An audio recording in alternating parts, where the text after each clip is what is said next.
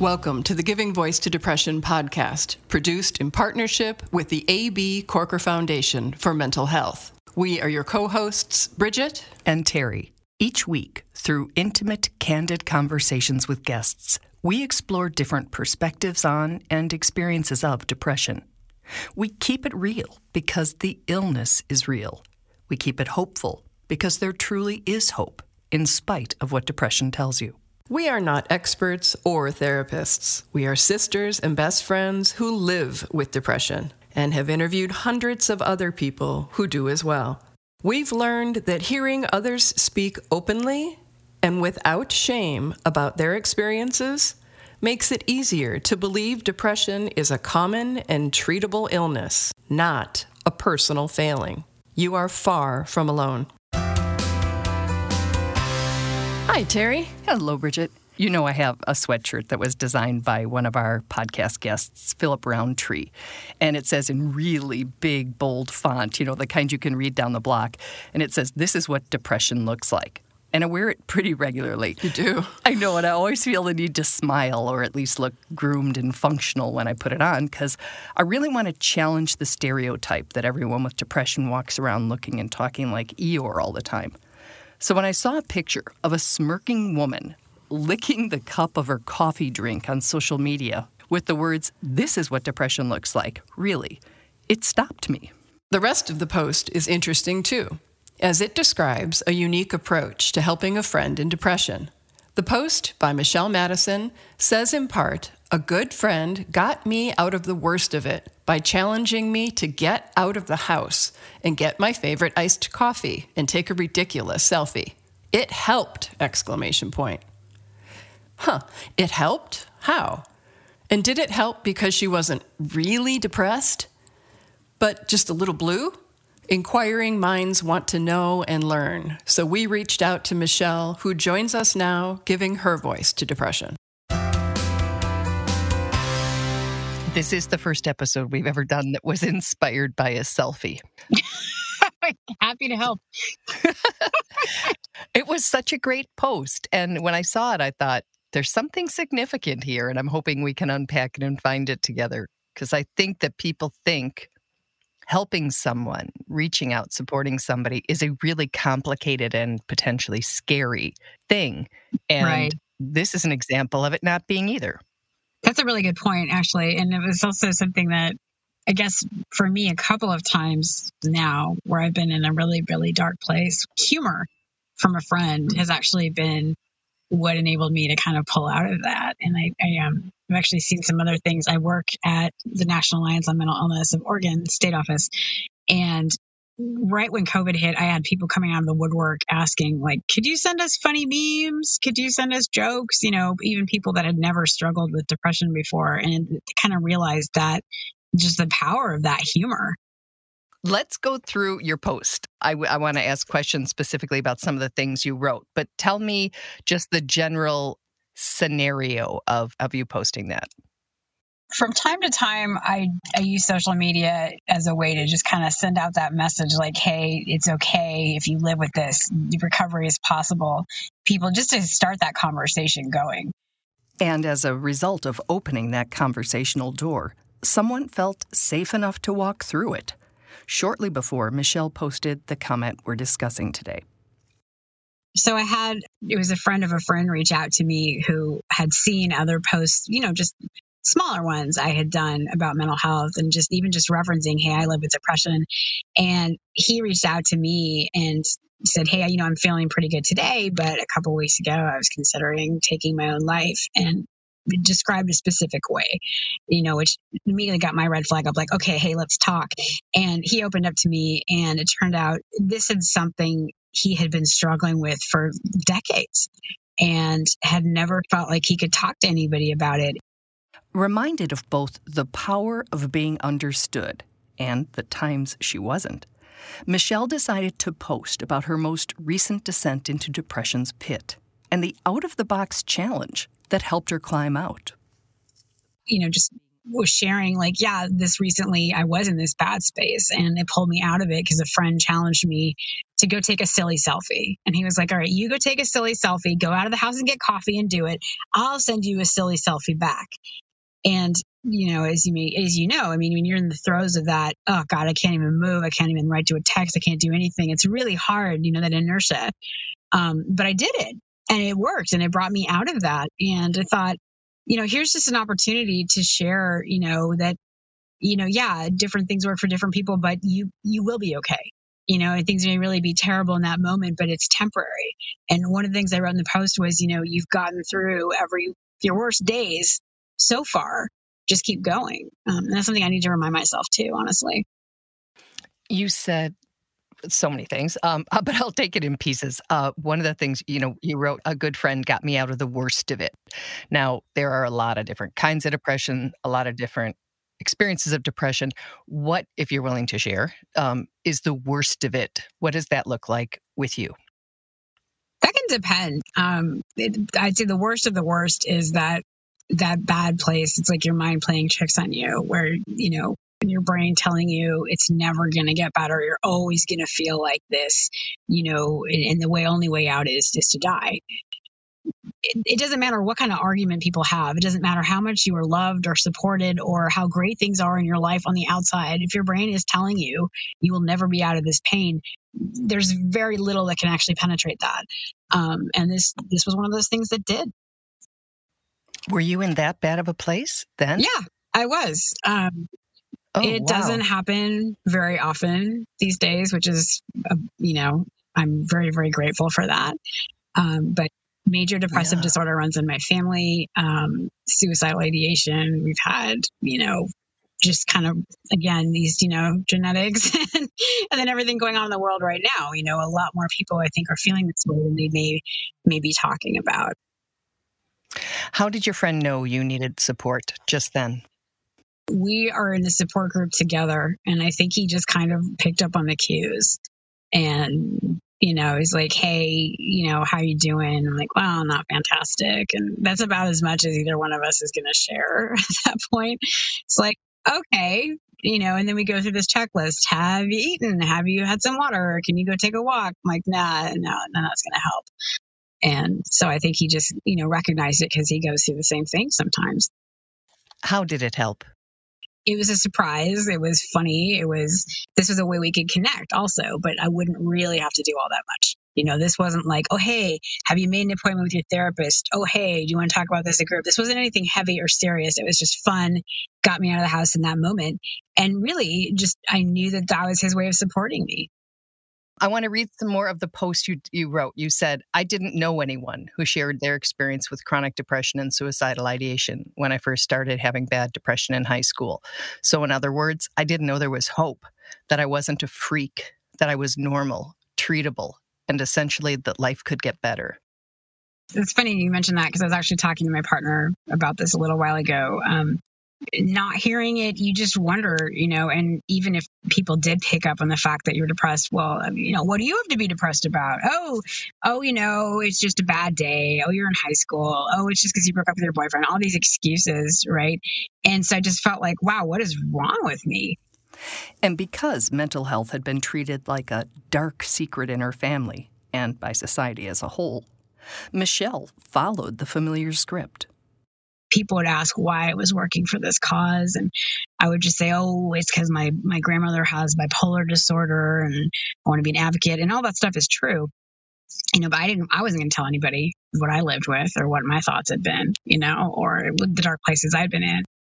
But Michelle says she learned pretty quickly that speaking openly about her mental health challenges could help others, as she realizes it would have helped her if others had spoken openly to her decades ago. When I grew up, my grandmother was hospitalized a number of times during my childhood, and my family told me, oh, you know, she fell down the stairs. She's literally every time, and, and she's in the hospital again. And so when I finally figured out what was going on, you know, that was a very clear message. Like, we don't talk about this. This is shameful. This is not normal. Nobody should know. You know, had I gotten a different message like, hey, your, you know, your grandmother's having some problems in her brain. She's going to go to the hospital. It's just like if she broke her arm. That would have been enormously helpful and validating for me. I think I would have found help earlier. I'm struck by the um, excuse they chose to use because we could describe it that way falling down the stairs. You know, it's like you just go down and you get banged up on the way. And at the bottom of the steps, you know, there we sit and have to do what we have to do to get back up. So it's actually an interesting metaphor, even though it was a lie. Yeah, I know. And it's it's funny though. My my grandmother died a few years ago, but um, she had a nice long life. And when she was finally appropriately diagnosed in middle age, she was very open about what she lived with, even though other members of my family were not. And I think that takes an enormous amount of courage. And honestly, she she inspires me every time I you know get into a hard place. I think, okay, you know, she kept going, mm-hmm. and I can do it too. You wrote that you believe you have lived with some sort of d- depression since you were about 10 years old. I don't think people think of it as that young. I don't think they, they think their 10 year old might be having depression. Yeah, looking back, I can identify it as that because then I remember even like talking to my parents and being like, why am I sad? Mm-hmm. You know, and they didn't know. I didn't know, you know, and, and really until fairly recently, it wasn't no one thought children could have mental health issues, right? Where now we have entire organizations dedicated to children's mental health, you know, but you know, 30 years ago, that just wasn't a thing. Um, and just there was always some other reason, or oh, well, if you moved, or your parents are divorced, or you know, it's Tuesday. I'm, I'm just being facetious, but um, you know, looking back, I, I, absolutely know that that's what that was. You know, um, and now I think at least going forward, you know, the more people open up, the more we talk about it, the more we recognize it, the more. Uh, I literally just posted something for work today about adolescent mental health, mm-hmm. right? I mean, we've come so far, even though there's so far to go. So I think that's all very encouraging. And, you know, again, just sharing my experience, I decided at some point, you know what? If anyone's going to judge me for what I've been through, fine. You know, I don't need to be around that person. But if I share anything that can make someone think, okay, this person has gone through it and is doing all right, I can do that too, then, then it's worth it to me. Let's talk more generally about the idea of being there for someone. Your friend had a very creative way of being there for you, and it helped, you say. What are some things that people have done for you in the past that have helped or that you've learned through work in terms of how we can support a friend who is in that dark place? I think um, checking in. I, I, can't stress enough the importance of, I mean, and anybody, you know, not just say somebody who you know lives with depression or some kind of mental health issue. Like right now, you know, literally the whole world is going through trauma at the same time. And I, I think it's impossible not to be somehow impacted by that collective anxiety. So I think even just checking in with people day to day, hey, how's it going? And, and sometimes that is enough to just open that door. And then if somebody does share with you, you know, just I what I ask is how can I support you? It's, I think one of the worst things to do is give advice, especially because you have no idea what that person's going through. You know what I mean? Mm-hmm. Because they may not be in the mood to talk on the phone. That may be something that what, what works for you may not work for somebody else, right? Where you may be um, you know, would like to have a phone call or would like to meet up with somebody. You know, maybe somebody else would just like to text or they would just like to go watch Netflix and tune out for a couple hours, you know? And so asking, hey, how can I support you? It also just shows that you are willing to be a support, that you're there, you know, and then that can just, that means a lot, I think. Mm-hmm. Do you have any other memories of someone doing something for you when you were, you know, in the pit that that helped you get out, or at least know you're not alone in it? Yeah, well, I, I yeah. A friend told me at one point in time, you know, basically he said, you know what, I don't know exactly what you're going through, but it makes sense. He said, look at all the stress that's happened this year. Look at all the things that are going on, you know, and this is, I basically he validated. He said, I understand why you'd feel this way. It's overwhelming, you know, but um, and that just just that validation, you know, as opposed to you know in the past oh what do you have to be depressed about? You know? Mm-hmm. you feel anxious because these are anxious times you know you feel sad because something sad is happening even if it's internally. Right. You ended your post in a very loving and lovely way i thought. You wrote for whomever needs to hear this right now please keep going Things do get better. It's a journey and it's worth it. I am living proof. Not every day is a fantastic day, but I've survived all of my worst ones so far, and so will you.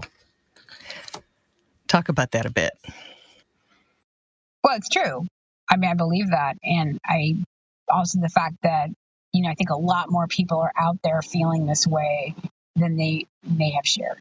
Um, I just remember reading um, Rick Springfield's memoir, and uh, just he was so open about you know having like suicidal ideation and you know as a child um, making an attempt to being having bad depression. And he said you know on my best days i'm happy with my wife my family my music.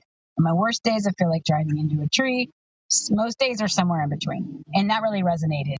You know yeah some days are really going to suck you know, and you may be in that bad place again and just like try to, you know, focus and remember that you you have gotten through the other ones, you know, and that, you know, see how you feel tomorrow. See how you feel, you know, when you have talked to a friend. See how you feel when you've had some food. It, it's just those little checklists of things. Um, and not to, you know, Pollyanna anything or, you know, put a spin on something that's not there, but it's like, this is treatable. It's normal. It's common you know and sometimes things are just going to be collectively difficult. And so we, we need to be there to check in on each other. When you say not being Pollyanna, there are times that I have said things can and do get better, and I get pushback, not always, you know, or not for me. And there are people who seem to live with this chronically. Well, I, I live with it chronically. And I think in my dark moments, I would think, well, not for me. You know, I mean, I think that's a gut response from a lot of pain. Um, and, you know, like the most recent time I was in just a very, very bad place, I just said, you know what, it's just never going to get better. And I couldn't believe that came out of my mouth. And I felt that way in that moment, but I didn't a couple of hours after that. You know, I mean, they say like faith is belief without proof. I have proof. You're proof. I'm proof. You know, that this can't, doesn't mean every day is going to be fantastic or depression is never going to come creeping in again. Um, and it's, it's work. Recovery is work, right? but it's worth it. And it definitely, I don't, I don't think saying that recovery is possible and things can get better is being toxically positive. I think it's just the reality and it's true. Hey, you know, just like it can be really bad, it can also be really good. I really appreciate that reminder to give support. And support can look like anything. You know, it can be a small gesture of attention, you know, noticing, kindness it can make a world of difference. But to not go to that place of advice, I really like that reminder. Oh my goodness, yes. Yeah, and and the fact that support can be speaking honestly and openly about your own experience because that directly translates to the person that you're speaking to that they're not alone in this experience. Mm-hmm. You know, your your experience is, is yours and different, but it's it's still the same big experience. Yes. I'm going to read from my transcript here from the end of Michelle's interview. She said, uh, I felt that way, right? That things were never going to get better, but I didn't a couple of hours after that. And I just mm-hmm. had a mm-hmm. huge star next to it. It's like, you know, I'm going to have that tattooed somewhere. And then she said, They say faith is belief without proof. I have proof. You're proof. I'm proof. And it's just, again, one of those things where you want to Take a deep breath and let that sink in for a second because every time we get through it, it's proof you can get through it. And I think that's really important to remember because every single time depression tells you you're not gonna and that it's never gonna change. Absolutely. It certainly doesn't feel that way Mm-mm. when you're in it. But again, we have to stay like zoomed out and look at our history and look at everyone who's honest and brave enough to share their history that there's a pattern here. You know, it gets better. It can come and it can go. It can stay away for a really long time. In she said in a few hours. Yes, I've heard did. people say in a few minutes. Yep. You know, it it it it changes. Well, and again, up. that doesn't mean that everything's perfect all of a sudden and la la la, life is grand, you right. know. But you can go from despair to something lighter than despair, mm-hmm. you know, in in moments sometimes. Not always, but sometimes. Yep. I want to read an example. Um, someone who had been writing on the Giving Voice to Depression Facebook community page, and however I responded must have indicated that I was not in the best place myself. And then I got this note um, I'm sure you have an army of people that when you're having a shitty day, month, or year, are ready and willing to lend an ear or go for a walk or whatever helps. But if you'd like to go for a walk or a bike ride or a cup of coffee, keep me in mind and have a better night. Nice. Right? And I thought Nice. it's it is that simple and it's the first such text I've ever received. Um, and I don't tend to send that. So it was just yet another reminder, right? To go take a silly selfie, um, be willing to take a walk or a bike ride or have a cup of coffee with somebody. And, and that is suicide prevention. You know, that's all kinds of things. It's being a decent human being and giving a damn, but it's also suicide prevention. And we, we just can't keep it in that huge, scary category. It has to be in the being kind to each other is Yeah. that. So Terry, that really reminds me of an article that you wrote a while back in The Mighty. And um, I think I'm going to try to pull it up on my computer here because I think it's really good. It says um, suicide prevention. Those two words can provoke an instant catch in your throat and a sudden urge to change the subject. It's just too big of a topic, too scary, too high stakes. And and I mean, my hands are sweating a little bit right now, just even thinking about if I was with someone that, you know, all of a sudden I needed to show up for them in a in a way that feels super super big. But you go on to say that. And that's partly because we think of it as stepping into a dangerous situation at the last possible moment to stop a fatal act. I mean, that's big. That is that big. That big. is scary. Those stakes are high. But then here, here, here's what I just love that you wrote. You said suicide prevention is a million caring acts way before a person. I have a catch in my throat just even mm. reading it. But suicide prevention is a million caring acts way before a person is in physical danger. It's following up, how are you, with eye contact and a second question, really? When they answer fine, even though they don't seem fine. It's noticing that your friend or your siblings or your coworker is different, just different, not yourself. And taking the time to acknowledge that. You don't have to get all up in their business. You can simply say, I've noticed that you seem different lately, and I want you to know that I am more than willing to talk with you or just listen and not say a word if you're willing to share. It can be offering to drop by with sandwiches, to watch a movie with a clear understanding that you just want to spend time with them and that you won't pepper them with questions. okay, you got to stop reading because now I'm Okay. getting teary even though I, I know, wrote it. I am too. It's a really beautiful article, Terry. You're such a good writer. Thank you, but it would really think of what that would mean if someone said to you, you know what? Exactly. I know you say you're fine. You don't seem fine to me. I'm bringing over dinner and you don't have to talk to me because that was one of the lines Michelle used. She said it was something, it was connecting without having to do much. And when I think of like someone saying, I'll bring over dinner, I think, leave me alone. Leave me alone. I don't want to talk to you. I don't want to eat with you. I don't, want to have to come, don't come, clean don't up come, don't for come. you. Yeah. But these other things, you know, there's always something. And and that challenge that Michelle just talked about, they didn't see each other. He didn't see her place, whatever that is. You know, he didn't evaluate her if she had showered recently or what she was wearing. You know, it was go buy yourself a cup of coffee, send a selfie. And it worked. So, again, we just want to remind people that we can help each other and that we can help ourselves and that it doesn't last. And, and sort of ending Suicide Prevention Month is over by the time this airs, but suicide prevention isn't over, and we cannot only pay attention to that for a month out of the year. So, That's right. um, I thank you, Bridget, for reading that, for reminding me of that article. Um, and to I don't know, Michelle, how, how can people see that article, Terry? It's the mighty, I know that, but I'll I don't to have a link. date or anything. I'll try to link to it. Good. I love you. I love you too, hon. I'm here for you. I know, and it means the world to me. Hmm. And, you know, probably the truth is that we each have an army of people that we could call and reach out, but we don't. I mean, we might have them, but we don't reach out. Nope. And they don't reach in, to be honest. And I don't and I don't want to. I hear you. I hear you. And that's why we have to reach into people when, when we think that they're a little bit off because they might be like us, the types who just pull a blanket over their head and say, yeah, no, leave me alone. So We truly hope that our podcast brings a little more understanding, helps you better articulate your experience of depression, or better understand how to support someone else's. We invite you to join us for daily posts on the Giving Voice to Depression Facebook page and on Twitter and Instagram at Voice Depression. It is a comfort to be among fellow travelers on depression's dark road. And remember if you're struggling, speak up. If someone else is, listen up.